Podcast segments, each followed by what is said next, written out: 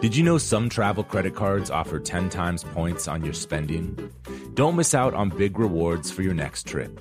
NerdWallet lets you compare smart travel credit cards side by side, curated by an expert team of finance nerds. What could future you do with better travel rewards? A free flight? A room upgrade? Don't wait to make smart financial decisions. Compare and find smarter credit cards, savings accounts, and more today at nerdwallet.com. Reminder, credit is subject to lender approval and terms apply. NerdWallet, finance smarter. Willie Nelson, Waylon Jennings, Kris Kristofferson. Before they were legends of outlaw country, they were lost souls looking for their sound. Don't miss Mandy Moore in the new scripted Audible original, The Boar's Nest Sue Brewer and the Birth of Outlaw Country Music. Discover the true untold story of the extraordinary woman behind the outlaw country music movement and its biggest stars. Hear how one woman's vision and her tiny living room, far from Nashville's Music Row, became the epicenter of a musical movement. Mandy Moore as Sue Brewer in The Boar's Nest. Listen now at audible.com slash the boar's nest. Musora is your access to online music lessons for guitar, piano, drums, and singing. This is your chance to reignite some old musical passions or pick up an instrument for the first time. Connect with more than 100 of the world's best teachers and musicians. You'll get seven days totally free to try it out, and then it's just $30 a month, less than a single private lesson. I mean, why do we do Broken Record? Not just because we love hearing from great musicians, we do it because we think that there is something beautiful about the appreciation of music. Don't you think we need more of that in our lives these days? That's the mission of Musora to inspire, educate, and connect musicians. Enjoy unlimited personal support, weekly live streams, student lesson plans. It's like having a personal music teacher, only much, much better. Just go to Musora.com, M U S O R A.com, to start a new musical journey today.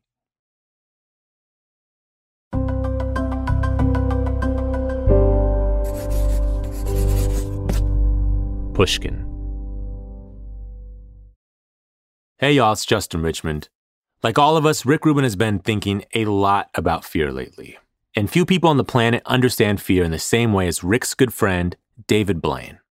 David has made a career of pushing his mind and body to the limit with crazy public stunts, like staying awake for 63 hours while standing in a block of ice in the middle of Times Square, or fasting for 44 days while suspended 30 feet in the air in a plexiglass cube in London. Feats that blew my mind growing up. So Rick thought David might be a great person for y'all to hear from about facing fear. Obviously, this conversation isn't about music, but it does touch on one of Rick's other great loves magic. When he was a kid, Rick studied magic. And since then, magic's become so much more than just sleight of hand for him. He uses the idea of pulling something out of nothing in his music making, so it makes sense that he would turn to one of the best living magicians for words of wisdom. In this conversation, David Blaine runs through his most legendary public stunts and explains in excruciating detail what he went through physically and emotionally at each step. He also explains his relatively simple formula for getting through physical and psychological stress. The secret, it turns out, is that we can all handle a lot more than we think. This is Broken Record, liner notes for the digital age. I'm Justin Richmond. Here's Rick Rubin and David Blaine, who connected recently on Zoom. The, the reason that I wanted to talk to you is I'm feeling a collective fear in the air. I feel like I, I feel like I'm not feeling my fear so much as I'm feeling everybody's fear, that there's like a cloud of fear in the air. Right. I started thinking about different times in my life I've been afraid of something or people I know who have insights into fear. And I remember when I was learning to spend time in the ice in an ice bath that the longest I could ever stay in was a few minutes until I did it with you.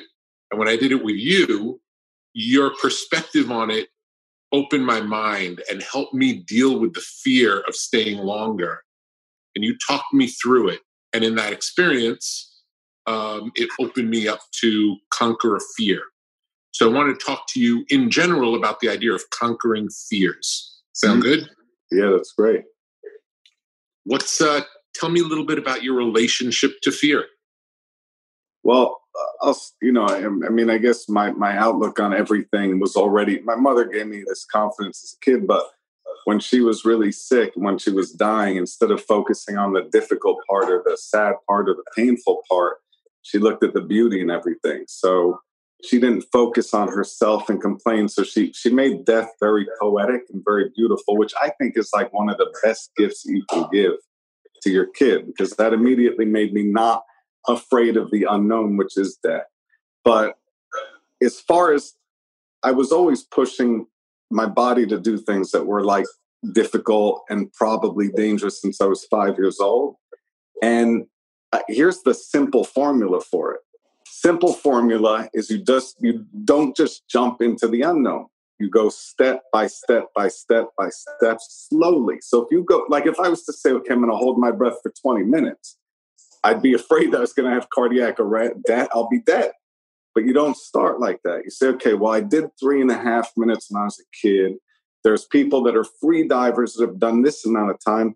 Let me train with the best people. Let me slowly build a resistance or a tolerance and understand the pain that I'm going to go through so I could process it and fight it.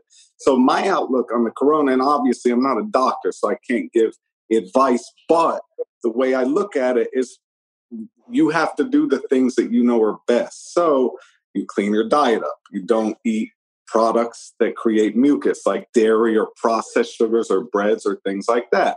You have ginger, you have garlic, you have, you know, 16 ounces of water before every anything that you drink. You keep yourself hydrated. So you do all the things that you can to really be ready for the fight because fear, like let's say you're an asthmatic, which I was as a kid, and have a smaller than average lung capacity, it's scary. Think I'm corona is going to could give me pneumonia types, you know, and my lungs could shut down. So what I want to do is if I was a smoker, which I'm not, I wouldn't touch cigarettes because why do anything that can make the virus that much more, you know, effective in its path to destroy you?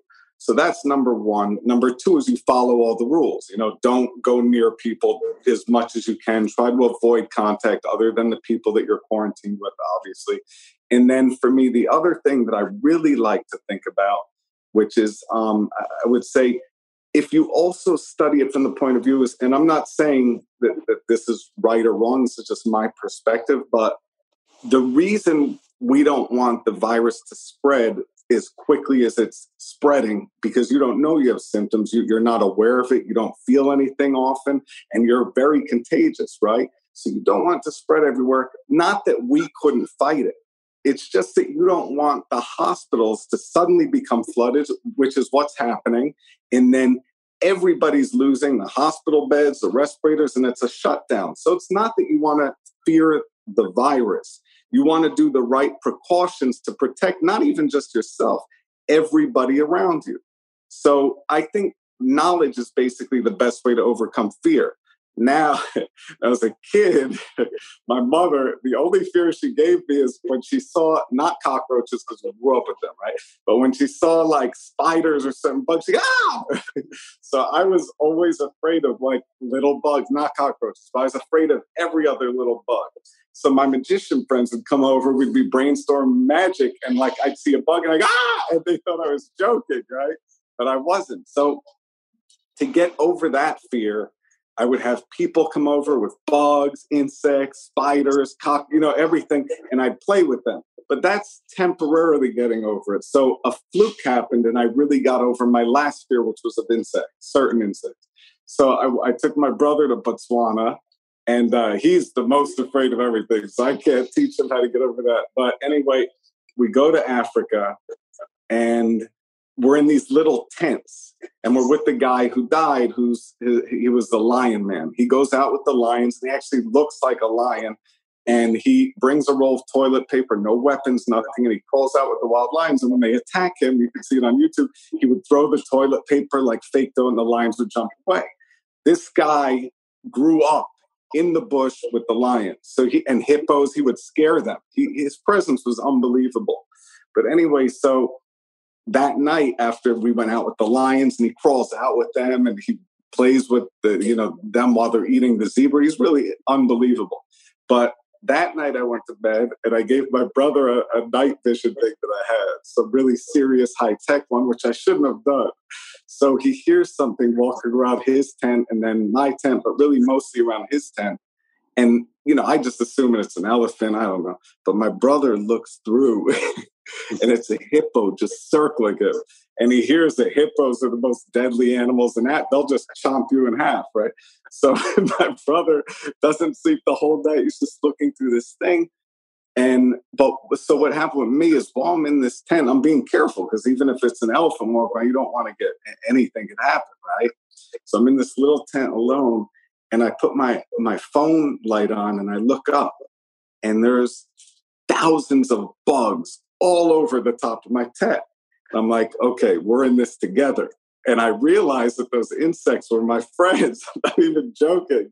And from that moment onwards, I was never afraid of insects. So sometimes it is just like a fluke thing, but often I think it's like, you know, this, the process of trying to understand the information to get over and to learn and to accelerate. So it's like, and I also look at things as a challenge. So, like, even with my daughter, when she takes a shower in the morning, we used to, I would tell her, okay, let's crank it to cold you know, and I just want her. So when when all of her friends won't go in the ocean because the ocean's cold or her family, she goes right in, and it's just the mindset of like I can overcome this.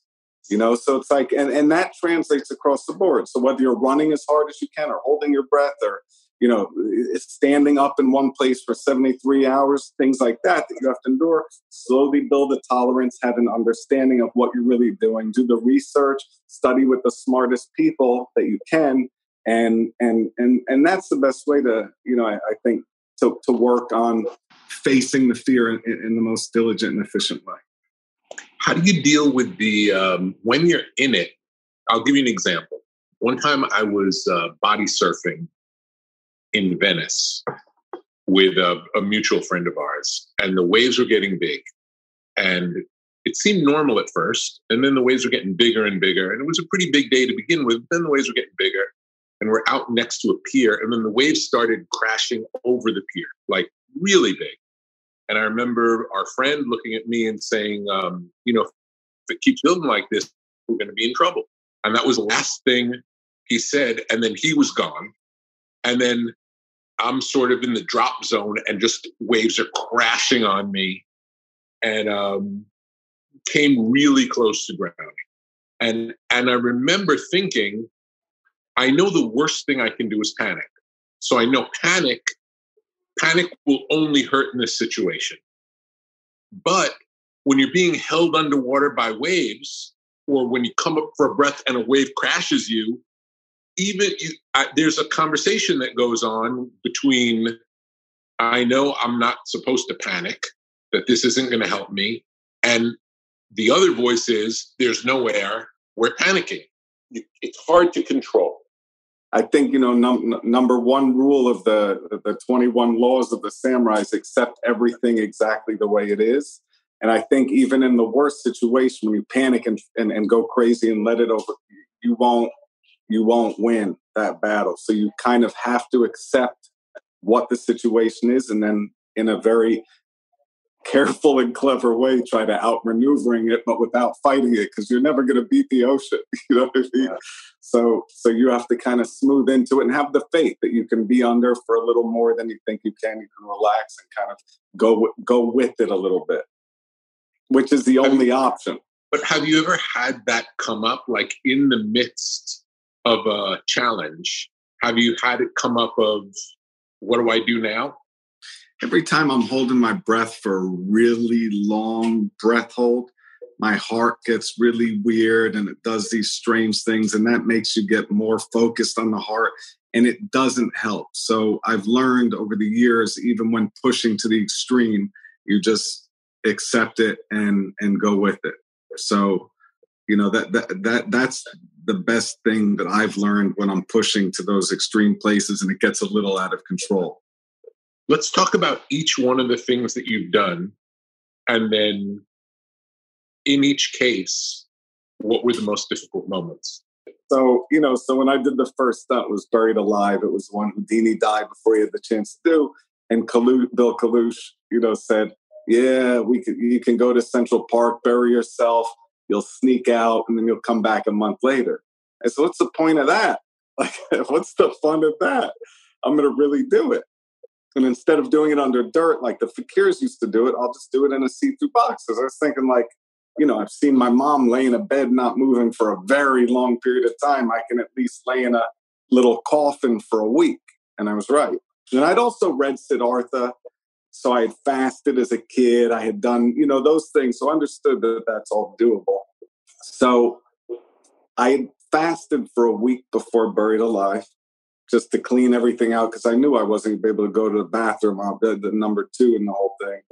And I put a coffin in Bill's living room where I was I was sleeping in his pantry room behind his kitchen at the time. And I put a coffin in his living room that I got in Queens. And I started practicing. I would just sleep in the coffin. I was like, yeah, this isn't so hard. Then I would stay there for a couple of days and I learned how to pee into one of those little bag things, whatever. I did the whole process. And I was clean. System's clean, ready to go. Stunts about to st- stunts about to start and I was clean, just water. Bill, that type of thinking, it doesn't make sense to him. So he's like, Here, have this. And he gives me a drink that was called a mango mama. so I don't know why I listened to it. He's like, Take this. I was like, Bill, I don't think so. He's like, Yeah, you'll just pee it out because I had a trucker's tube to pee. So I drink the mango baba and I do my first big stunt. I get buried alive in the middle of New York City, see through the whole thing and no way out for a week. Right away, like eight hours later, I'm like, oh no. And I have to go to the bathroom, but a number two.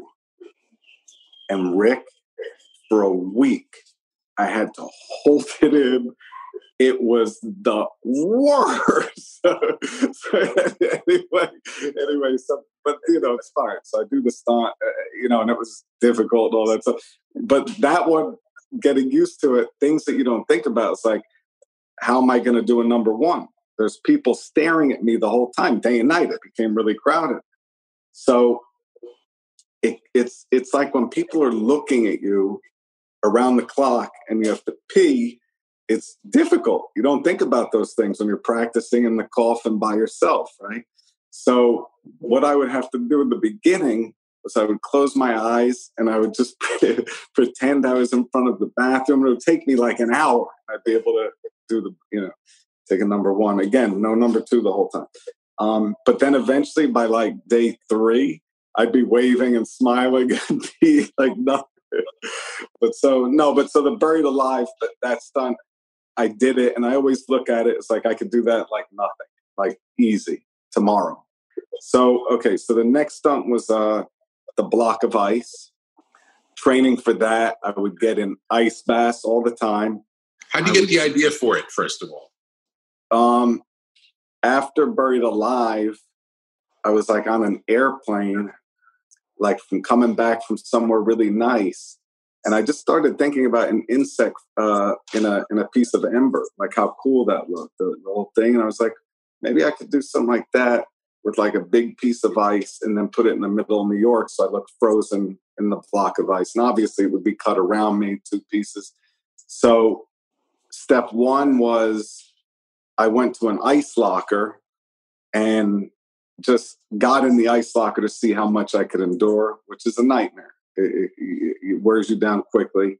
Step two was I built an ice igloo, I, just blocks of ice together like a regular ice carver, put it together. I was like, oh, this isn't so bad because the ice is against you, but it's enough away that it's actually like an igloo effect, so you could handle it. Now, when I did the real block of ice, I got the ice from an iceberg in Alaska, so it was frozen at colder temperatures, so it's really see through did that block of ice. When we brought it in, um, there was a couple of things I hadn't prepped for at all. That you know, those unknown things that you don't think about. Number one, it keeps dripping on you over and over, which is kind of a weird form of just drives you out of your mind. Number two, you can't fall asleep because if you lean into the ice, you get frostbite and, and you'll have to cut off that part of your face, whatever it is. Number three, standing up for that entire duration, 63 hours. I practiced it leaning and stuff like that, just, but not for that length of time. And then the, the only thing that was to my advantage was it was November 27th to November 29, 2000, and it was a warm November. So the air that was coming through was, you know, 68 degrees, which created the drop, but it also really kept it not so bad. Of course, the ice was radiated. Now, the worst part of it that I could have never thought about at, at that time was sleep deprivation plus torture, meaning standing up the entire time, nothing to lean on, the ice radiating the cold against you, put you in a hallucinatory state because you're trying to sleep because your body knows to build the immune system and to function, you need to sleep. But you can't go to sleep because you know if you go to sleep, it's going to be really bad. So while you're in these situations, like I can stay awake right now for five days if I had a few people helping, but in that situation, very, very difficult. What happens is your brain touches into your worst fears. So your brain goes into whatever you're most afraid of and it puts that all over you. So I started seeing spiders crawling all over my body and all these weird things because your brain is trying to trick the other part of your will that's trying to stay awake to make you go to sleep. And when you don't go to sleep, you start having dreams and nightmares, but your eyes are completely open. So my eyes were wide open and I was having this insane hallucinogenic dream-like while awake state, but not knowing if it was a dream or if it was fake. And your brain is slipping away. And the only thing that can get you along, I think, is I had support from a couple of people that I loved and trusted. And they're like, you're going to be okay. And it was enough for me to think that maybe they were right. When the guy started cutting through the ice with the chainsaw, I tried to grab the chainsaw. I had no, I didn't know what it was. And, you know, that one, because of the sleep deprivation, I always say I would never, ever do that again, ever. By the way, little things that go wrong is you have a catheter, which is like a trucker's tube, which is like a condom with a tube coming off of it. One of the PAs working on the stunt didn't know, and he was vacuuming underneath the water thing, and he hit that hose and, and like oh, you know, but it, it, your brain is already on a, so it's, it's like exaggerated big time. I'll give you one example of what happened. So, you know, it was 24 7 in Times Square. So people, I mean, three days, but people could continuously come day and night. And somebody was in front of the, I mean, it was always crowded, but one of the people you lock onto who you feel comfortable. So one of the people was passing by. I went like, what time is it? It was like you know, it was day three, the last day. It was supposed to end around 10 o'clock or something like that. I was like, what time is it? And he said, he went, I think it was like around four, four something. He, so he went, four, oh, five. So I'm like, okay, four oh, or. That means I have about six more hours, I think. Okay, I can do this. So I wait for as long, like I wait for hours because I don't want to ask that question again. After waiting for hours, I look at somebody and I go, What time is it? And it's the same guy. And I didn't even realize that. And he goes, 406. I'm like, ah! but you know the native american indian a lot of people use sleep deprivation but in a controlled environment to go to that hallucinogenic dreamlike state and it is incredible because there is a part of it that's like one of my favorite journeys I've ever taken. Not recommended to anybody ever, but there is a part of it that's like, wow, you know. Were you were you able to explain what you were seeing and feeling the whole time? Everything, voices talking to you, through people appearing in the ice, everything that you can imagine that you're dreaming of, just and it, just everything goes through your your mind, your body, and, and it's it's hyper real it's, it's, it's like having dreams, but you're awake and nightmares. Have you, did you have cameras on you the whole time? Yeah, yeah, yeah. There was cameras the whole time. Have you ever gone back? Oh, yeah. Watched? When you look at it, it's scary. My right. eyes are like really, really, really, it's scary. Scary footage. Yeah. Because I'm wondering how much of your perception was what was actually happening. Do you know what I'm saying? Like, uh, are there things that you imagine that happened that didn't uh, in that oh, process? Yeah, for sure. But but like lots of people, like my my brother, my best friend, Josie, people that were there were looking at me and they they they knew that this was um this was not me. It, it was pretty scary. But at the same time, when I reflect back, I would never do that one again. But there's something about that part of it that was like one of the most incredible and scary but beautiful states that I've ever been in. We'll be right back with more of Rick's conversation with David Blaine. Apple Card is the perfect cashback rewards credit card. You earn up to 3% daily cash on every purchase every day. That's 3% on your favorite products at Apple, 2% on all other Apple Card with Apple Pay purchases, and 1% on anything you buy with your titanium Apple Card or virtual card number. Visit apple.co slash card calculator to see how much you can earn. Apple Card issued by Goldman Sachs Bank USA Salt Lake City branch, subject to credit approval. Terms apply. Snagajob is where America goes to hire, with the deepest talent pool in hourly hiring. With access to over 6 million active hourly workers, Snagajob is the all in one solution for hiring high quality employees who can cover all your needs. On demand, temp to hire, part time or full time. You name the position warehouse worker, retail associate, grocery store clerk, fitness trainer, baker, stylist, bellhop, podcast producer. Yeah, Snagajob's got a worker for that. With our easy to use platform, you're able to seamlessly post and fill available positions quickly with a dedicated customer support team to provide all the help you need along the way. Kind of nice knowing you have a talent pool like that in your own backyard, right? Snagajob is the partner you need to keep your business running smoothly. So visit snagajob.com or text snag to 242424 to talk to an expert. Snagajob.com, where America goes to hire. Willie Nelson, Waylon Jennings, Kris Kristofferson. How did the biggest names in outlaw country start a musical revolution? through one woman's vision from one tiny living room. Don't miss Mandy Moore as Sue Brewer in the new scripted Audible original, The Boar's Nest Sue Brewer and the Birth of Outlaw Country Music. Discover the true, untold story of the extraordinary woman behind the outlaw country music movement and its biggest stars.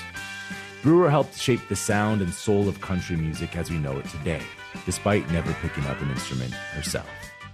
Lovingly dubbed the Boar's Nest, Sue's Place was an intimate staging ground where a new breed of singer songwriters, wounded souls, wayward upstarts, would spur each other on to tap into something bigger, realer.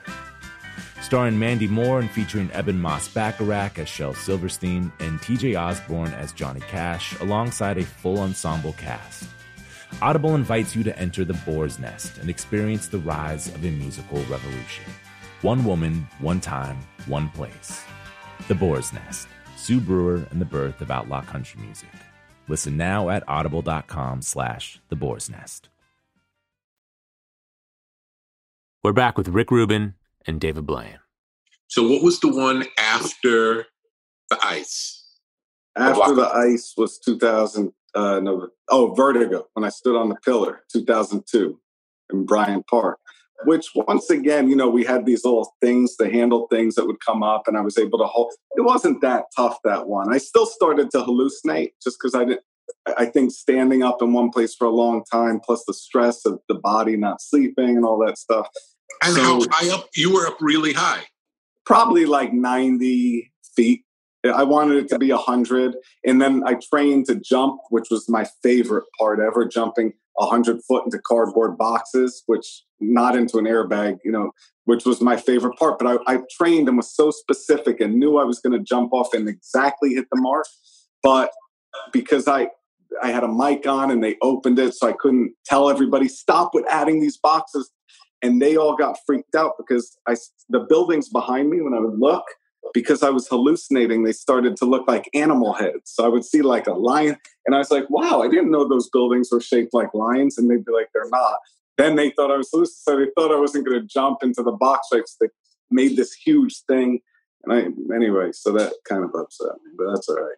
The other one that upset me was on the Drowned Alive. I, wa- I said, no matter what, if I don't get to the record, you guys do not pull me out period, because I want to go for the record. And it like I cracked early and I start black. I'm about to black out, and one of my best friends was in the front, and he yells, "Get him!" because he was so freaked out. So they jumped in and pulled me out before I got to like the number, because the number is what's important to me. You know, on all the stunts, the numbers are so important. oh, and that's part of it also is if you use numbers, like you use numbers to get there, like, oh, I'm going to equate this. So I'm going to do, I'm going to get to halfway. Then when I get to halfway, I'm going to go backwards. And I have this much, and this much, and an eighth. And, and you start working it backwards by numbers, and it really helps. So even when I'm running like training, if I'm running around the loop at Central Park, you know, the 6.2 miles, are, is, is, but what I do is I'll, I, I count the steps. I'm like, okay, it's actually 4,400 right feet steps. I would count the steps to get around and then you can keep going because it's a numbers game so you can get halfway start to count again. So that that's another thing that helps me get focused is numbers. Yeah it's really interesting with numbers. I have a, a technique that i'll i'll share with uh, to, to prolong things and i find that it, it works in um, you can do it with when you're exercising but i also use it when i'm in the ice tub. Let's say i can do 40 slow breaths when I'm in the ice. Yeah. And 40 slow breaths is like on a typical day, maybe five, between five and six minutes. And um, if you change the way you count, instead of counting every breath as one breath, now mm-hmm. I count, I use the number one for each of the first four breaths. And then I use the number two Yep. For the next four breaths. Yep. Yep. And it's great. And it and after you've done it for a while, getting yep. to the number 40, and if you don't allow yourself to do math, which is a real key to it, you can't yep. allow yourself to figure yep. out what nope. what it equals. But something about keeping the numbers lower, even though you're doing it longer, in your mind, yep. you haven't been in that long you, there's part of you, the, the brain part of it, doesn't kick in of feeling like you're getting towards the end. So it's a good it's a good technique. And if you really think about it, it's like even when we push at the at the highest level, we're only pushing like 40%. So if you really max out, you're like 60%, you know, hypothetical estimated numbers, but the, the max out would be your breaking point, right? So but which nobody ever gets to. But I'm saying so if you can trick your brain you can override your body and deal with the pain of wanting to quit or shut down by fooling yourself. That's exactly yeah, what I do. Don't you don't you're not as aware of how hard it is so soon. It takes away one of the. Every, that's exactly how I do. That, Rick, that's how I do everything. Everything. And by the way, the only other thing that I add to it is I never stop at the mark. I always have to go at least one over. Always because you train yourself to never quit before you get to the goal.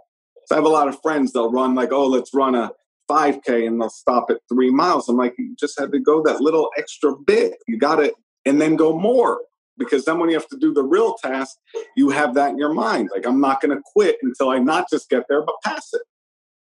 So it's a numbers game. Okay, so now we're up to the. So you've done the pillar and you say it's easy, but still, standing on your feet for how many hours was it? That was only 36 hours. You, you were standing 90 feet in the air. So there's the. the yeah, but you know how I trained for that? I would put a flower pot. I lived on the 16th floor of a building in New York. I just put a flower pot in the little corner of the roof and just stand there all the time, just stare down. That was it. So I just, oh, I could, it's like, let's say you had to do it. If you had to stand up on a, a, a book, what's the big deal? You have to stand up on a book for you could do it, right? So it's just that if that book is up 100 feet, it changes your brain. But really, if you're committed to okay, I'm going to stand on this platform for 36 hours, you you just you, you're just committing to it. So then you have to override the brain's impulses and you know oh th- this is too much you just got to fix so i just i built i built that one up slowly. I would just stand on flower pots on the top of the roof. By the way one time the flower pot shattered on the top of the roof. That was crazy. What's after the pillar? That was 2002 then 2003 i went to london. Did 44 days in a box. That that one once again I, I probably pushed it a little too much. But once you get over that point, once you get where you lose all temptation, all sense, you know, everything that all of your dopamines, your endorphin, everything goes away, and you're just on this sort of steady serotonin level where every the you start to see colors like you've never imagined. You start blue is like you cry when you see it, like wow. When you see somebody smile, just a, a stranger, you both cry. It's like it's this connective state where where you have no it's like you, you enter the spiritual and you completely leave the flesh behind. And that that is a, a yeah that's that's an experience that one of the most important other than everything related to my door but that's one of the most important experiences of my life. Do you, do you attribute it to the fact that you weren't it, in the other ones we're talking about there's you're more uncomfortable. There's more of a sense of pain this one, the, the, the 44 days was more just about the duration than the discomfort, I think. Is that right? Uh, I mean, you start to feel pain. The, the, basically, if you read any book about extended fasting, it kind of hits the notes. It's like in about a month or 28 days, you really do. You start to have this sweet taste in your mouth. So I was drinking water the whole time, but around day 28, I started questioning Harmony and everybody there. I was like, Bill, I was like, I would pour the water because I had a tube and it was pure H2O. So it was like no minerals, no nothing in it. And I would have a tube come down and I would drink it. I think that like the, the people that supported this in London, like Channel 4, I, I was thinking they they must want this to keep going. So they're spiking my water with glucose, you know. I'd taste it. So I'd make Harmony, Bam, Bill, my brother, I'd pour the water down to my, I'd say, taste this right now. There's sugar in it. I pour it down, they drink it. They're like, no. And I think that they were all in on it. So I'd get like a random stranger. I'd say, bring him all the way up. Do you have a cup? get a cup, come back. And then I'd pour the water down, catch it in the cup and taste. Is it water? So all the, the guidebook things of what happens during the fast, it, it really did actually happen exact. Um, the information I had on how long I could do it for came from a physiologist at NASA. So he was, you know, they want to protect the astronauts. So they do all the due diligence, all the research. They look into the, the terrible records from World War II, things that most people wouldn't go into morally, it's wrong or ethically. So, so he would really just to save astronauts. I say, okay, how long can a human actually go without food? How long can a human go with just water? And they had really accurate, specific notes of of, of what could be tolerated, and it, it pretty much worked out exactly as I had assumed it would. And what were the what were the most difficult parts of that? So many amazing things happen. I have to say, if I was doing that fast by myself, it would have been impossible. Which is why I put it in public. So public, all sides visible. I knew I would just have to do it. There's no cheating because you're you're as exposed as it gets. But if I was trying to do it by myself, forget it. But the only real difficulties is, is, little things that you don't think about. Like after that amount of time, even though I fasted and cleaned out my system, your body is processing. And you know, I held, I held. There was barely, but I held the number two in for the entire time. Obviously, most of it leaves through sweat and through your breath and all that stuff. But and then you you override it, and then you don't have to go over again. But that duration of that. And then the only other real real difficulty I think was as you start to become really weak, your you know your body goes into this sort of like you're very stable almost you're very you know minimalistic and all that stuff but your heart's moving differently because i guess from you know your your you're eating you start to eat your organs and my bone mass index decreased 33% also. And then what happens you know, the Londoners, not the London, the media of London, you know, started to make this 40, 44 days of this. Let's make this a story. So people would like fly like toy helicopters with cheeseburgers on them around. But that didn't bother me. But what would happen is people would like, it, in the middle of the night, like shoot paintballs at the box. And it was really cool looking. You know, it was like this color month. But it was like that noise because you don't think about that, the way it echoes. So it's like, I wake up to that, you know, so that kind of thing just is a little crazy. But that's not the difficult part. Difficult part is, I think, around day 37 when I started to get the heart started to feel like it was gonna, it wasn't right, right? Because it's decreased in size by a third or whatever it is that it lost. and we have those records because afterwards I went to the hospital. We had the New England Journal of Medicine, Oxford Journal. We studied all this stuff. I gave the results, you know, to science, just because most people that do these things are like striking or hunger strikes. But anyway, so around that time, around day 37, day 38, the heart starts going. It starts to get really, really difficult because you think that you're going to collapse. You know, you get dizzy, everything you do, any movement. And and my mother passed away when I was young, but um before she died, she said to me, God is love. Uh, that was the that was the last words that she said, and she died in my arms. It was like I said, the most difficult and most beautiful that she could have given me. But um, so it, it around that exact time, I was like, I said in my head, I said, "Mom, if you if you think I should keep going, give me a sign." And Rick, the Tower Bridge was in front of me over there. These kids start yelling, "David, David!" I see them right when I said that in my head. I'm saying that exact moment. And they have a rolled up white thing, right? And they open it up and they start walking down towards me. When they get close to me, they keep opening up, they open it all the way. They're holding it, like three of them, I think, and it says, God is love. I was like, what? yeah, I started crying, you know. But so then I, and then, you know, those kind of signs is simple, you know, or coincident, whatever it is, that's enough to keep going. Or if it, you know, or if the energy is just out there and, and, you know, energy is never, so something she put out there that just happened to connect at the right moment, you know, those types of things. So I kept going and pushed to the end, and you know, that was that. But like I said, it was, it, and so it's like when you get the chance in the vertigo, I had it too. In the box, I when you get the chance to just really watch the sun go up, go over the sky, watch it the whole way up, watch it the whole way down, and all the way around, watch the river go up and down. It's amazing it's funny that we never get to do that in real life. And then as soon as I was done with the stunt, I was in the ho- hospital recovering. You know, somebody sent me a box from Harrods of food, and I shouldn't have eaten for a couple of weeks because that's the most dangerous part. It's the refeeding syndrome, which is the paper that we published was about that. As soon as the doctor, who thought I was also cheating, by the way, and Bill wanted me to take glucose vitamins with sugar, said no, Bill, and I was right because my body did go into starvation mode. So it was in a, the metabolic rate change to protect my.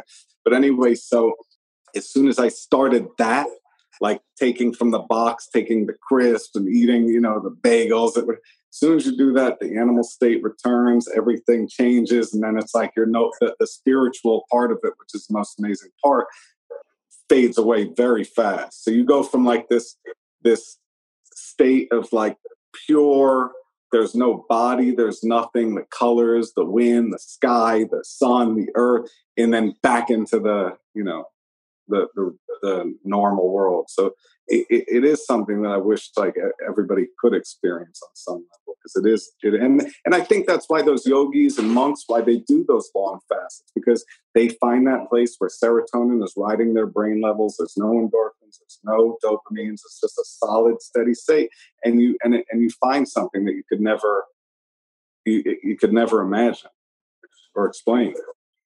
So, what was after the after the glass box?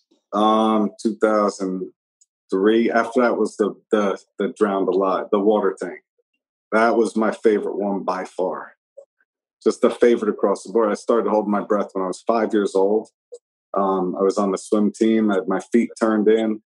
You know, single mother, Brooklyn, YMCA, all the kids beating me. So instead of swimming like normal like them, because when you have to turn your head, I would just swim straight and I suddenly I'm able to keep up because I'm not breathing.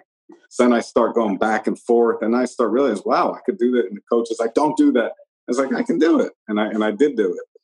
And then the older kids would come to see me do laps without breathing. That was kind of like the.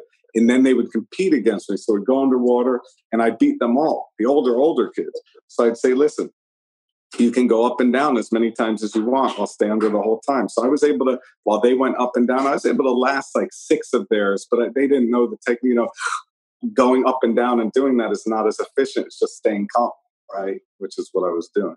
So the breath hold began there. And then I loved it. And then I discovered Houdini at that age as well and was reading his books. And he was the underwater king. He had a record of three and a half minutes. So you know, young teen. I was able to do three and a half minutes, no problem. I'd pull, I'd get out of the pool and black out. By the way, didn't know that that's what was going on, and then had the idea of putting a sphere shaped aquarium in the middle of uh, Lincoln Center and just living there like the human aquarium type thing, but like is a is like a yeah, is just a ball in the middle of New York, and seeing how long it stays. So it was also the longest that somebody was submerged underwater continuously. It was seven days. So I spoke to a guy that had the record that lived under a lake, and he gave me all the tips and texts. yeah, he stayed under the lake for like five days, and he's like, "Here's what you need to do." So I kind of listened to him, studied what he was saying, and then yeah, just did it. Didn't anticipate what would happen to the hands and feet. That you know, it's pretty. The pain is pretty intense because uh, all the oils that protect you leave, and then you know the wrinkled but extraordinarily, you know, beyond anything conceivable. That that's and, and the pain that comes with it, with them being that wrinkled and just from expansion and all that stuff is crazy. But um, drinking liquids through a tube, you know, stayed there seven. Oh, another thing you didn't anticipate: sun. That sphere is like a magnifying glass, big piece of glass filled with water. Sun's going through. It actually burned a hole in the metal walkway behind. It was that hard. So I, I was in there for a week. My back was burnt, but like not just burnt like red. I mean like like burnt, like burnt, burnt, and it stayed like that for like seven months or something. You know, just like yeah, it was, and the pain is just insane. But you don't think about those things, and you're in water, so it kind of negates it on some level until after. Where, where did uh, where did you end up with the breath hold? Uh, well, I did actually with oxygen. I did 20 minutes and two seconds, and just straight breath holding. I had gotten up to 747. The record was 908. The, the guy had a huge advantage over me. Not that that matters, but he was very skinny, very tall. Tom Sietas, you know, and, and, and his lung capacity, his total lung capacity was almost double mine. It was, wow. it was pretty extraordinary. Wow. So anyway, but that that doesn't matter, you know. But but anyway, I thought somehow what I thought was by living in the sphere, which is why I decided to do the sphere before it. By living there, I would acclimate, become conditioned. But also, I thought that by by not eating for that amount of time, metabolic rate would slow down, and suddenly I'd be able to hold my breath much longer. That's what I was hoping for, but mm, yeah, it does. It doesn't really work. I started cracking at seven oh eight, so it doesn't really work like that. Then I went back trained, did pure oxygen. Hypothetical record at that time was 10 minutes.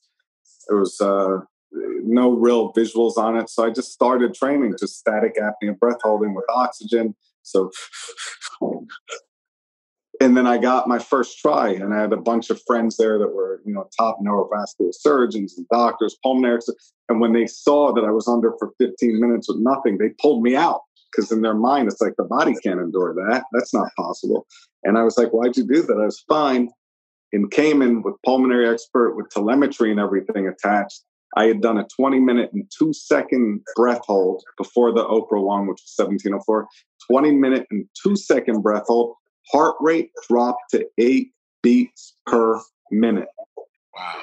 And they had never seen that. And so they pulled me out once again. I was like, why'd you do that? They were like, because you were about to go into cardiac arrest, cardiac death. I was like, perfectly fine.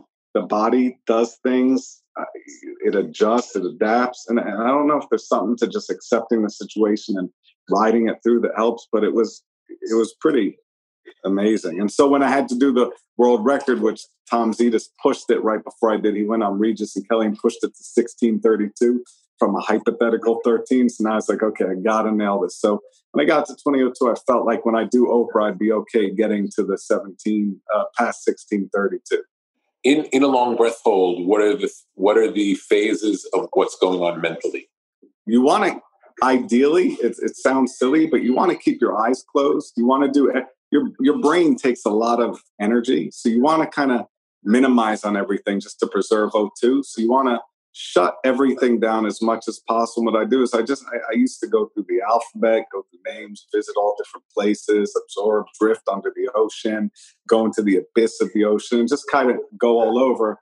But then when so when I did it on stage and stuff like that, my show, I, I didn't do that. I'd move, I'd go upside down. But going upside down, I realized because Houdini used to do it upside down, and I realized why I think while he was doing it is because if you think about the way mammals that are underwater creatures, they big breath and they die this way. So if you think about it, when you're upside down, head first, your lungs aren't forcing the air out. They're forcing the air it's that position the air is going into the lungs. So it's like by being upside down it is a much easier position to hold your breath. The only problem is getting there takes a little bit of energy and then getting out of it. But when i'm upside down in the water tank i can kind of relax and almost go to sleep.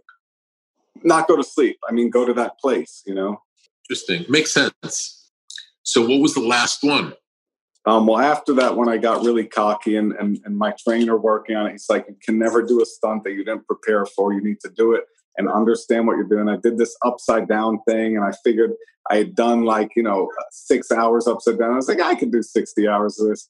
As soon as I go upside down, I'm up to six hours. I didn't try peeing upside down. So the first time I pee, it's like, oh, you know, nightmare. I'm upside down. And anyway, that, that one was a disaster, public disaster. Then I shut down for a long time. I did something after that with the electricity, where I was in a Tesla coil, 73 hours standing up, which was really hard because the expansion of the ankle started to rip through the metal chainmail Faraday suit that I was wearing. And, you know, one time, and I had electrolyte water I was drinking, and when I spit it out, the arc hit it. The water went and just blasted into my heart and into even I think I had burn marks on my toes. So that that one was a really, really difficult one. And that's the last one I did. My daughter was born. I was like, I'm not doing anything anymore like this. I'm done. So I just went kind of back to, you know, the, the magic stuff. But something I've been working on has been that has been so fun and amazing. Right now, it's obviously, you know, we're just working it out and dreaming about it, playing with it, and thinking about it. But there is one that I love that's the opposite. It's not about you know survival and it's more about the opposite end of that it's more about poetry and, beauty and you know things like that hopefully right but still even in the shows that i've seen i've seen you do stuff where you still end up you know being in a tank of water for a really long time right well yeah i mean i can't yeah i love those things i love and to me you say oh how's that magic to me that's the real magic like to me it's like the body's capable of doing things that we can't even imagine that the body could withstand or do. That's magic. A human can go without air for 20 minutes and two seconds, or now the record's 24 minutes and three seconds. That's magic. Absolutely. How does the body do that? Absolutely. Any other things that you've done? Um, just think about any techniques or anything that you've learned that are helpful in terms of people who are facing a struggle. I think rule number one is accept everything just the way it is. So that's rule number one. And then try everything in your power to understand and to solve for what the best possible approach to fixing the situations. And I think a lot of it starts with like correcting little things that you can manage yourself. Beautiful. Cool, man. Thank you for telling me stories. Thank you, Rick. Thanks again to David Blaine for jumping on a Zoom call with Rick. David's latest special, The Magic Way, aired on ABC earlier this month. Check out abc.com for details. Broken Record is produced with help from Jason Gambrell, Mia Bell, Leah Rose, Matt Laboza, and Martin Gonzalez of Pushkin Industries. Our theme music's by Kenny Beats. I'm Justin Richmond. Thanks for listening.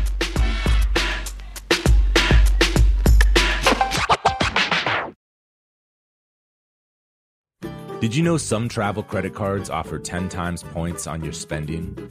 Don't miss out on big rewards for your next trip. NerdWallet lets you compare smart travel credit cards side by side, curated by an expert team of finance nerds. What could future you do with better travel rewards? A free flight? A room upgrade? Don't wait to make smart financial decisions. Compare and find smarter credit cards, savings accounts, and more today at nerdwallet.com. Reminder, credit is subject to lender approval and terms apply. NerdWallet, finance smarter. Musora is your access to online music lessons for guitar, piano, drums, and singing. This is your chance to reignite some old musical passions or pick up an instrument for the first time. Connect with more than 100 of the world's best teachers and musicians. You'll get seven days totally free to try it out. And then it's just $30 a month, less than a single private lesson. I mean, why do we do Broken Record? Not just because we love hearing from great musicians. We do it because we think that there is something beautiful about the appreciation of music. Don't you think we need more of that in our lives these days? That's the mission of Musora to inspire, educate, and connect musicians. Enjoy unlimited personal support, weekly live streams, student lesson plans. It's like having a personal music teacher, only much, much better. Just go to Musora.com, M U S O R A.com, to start a new musical journey today.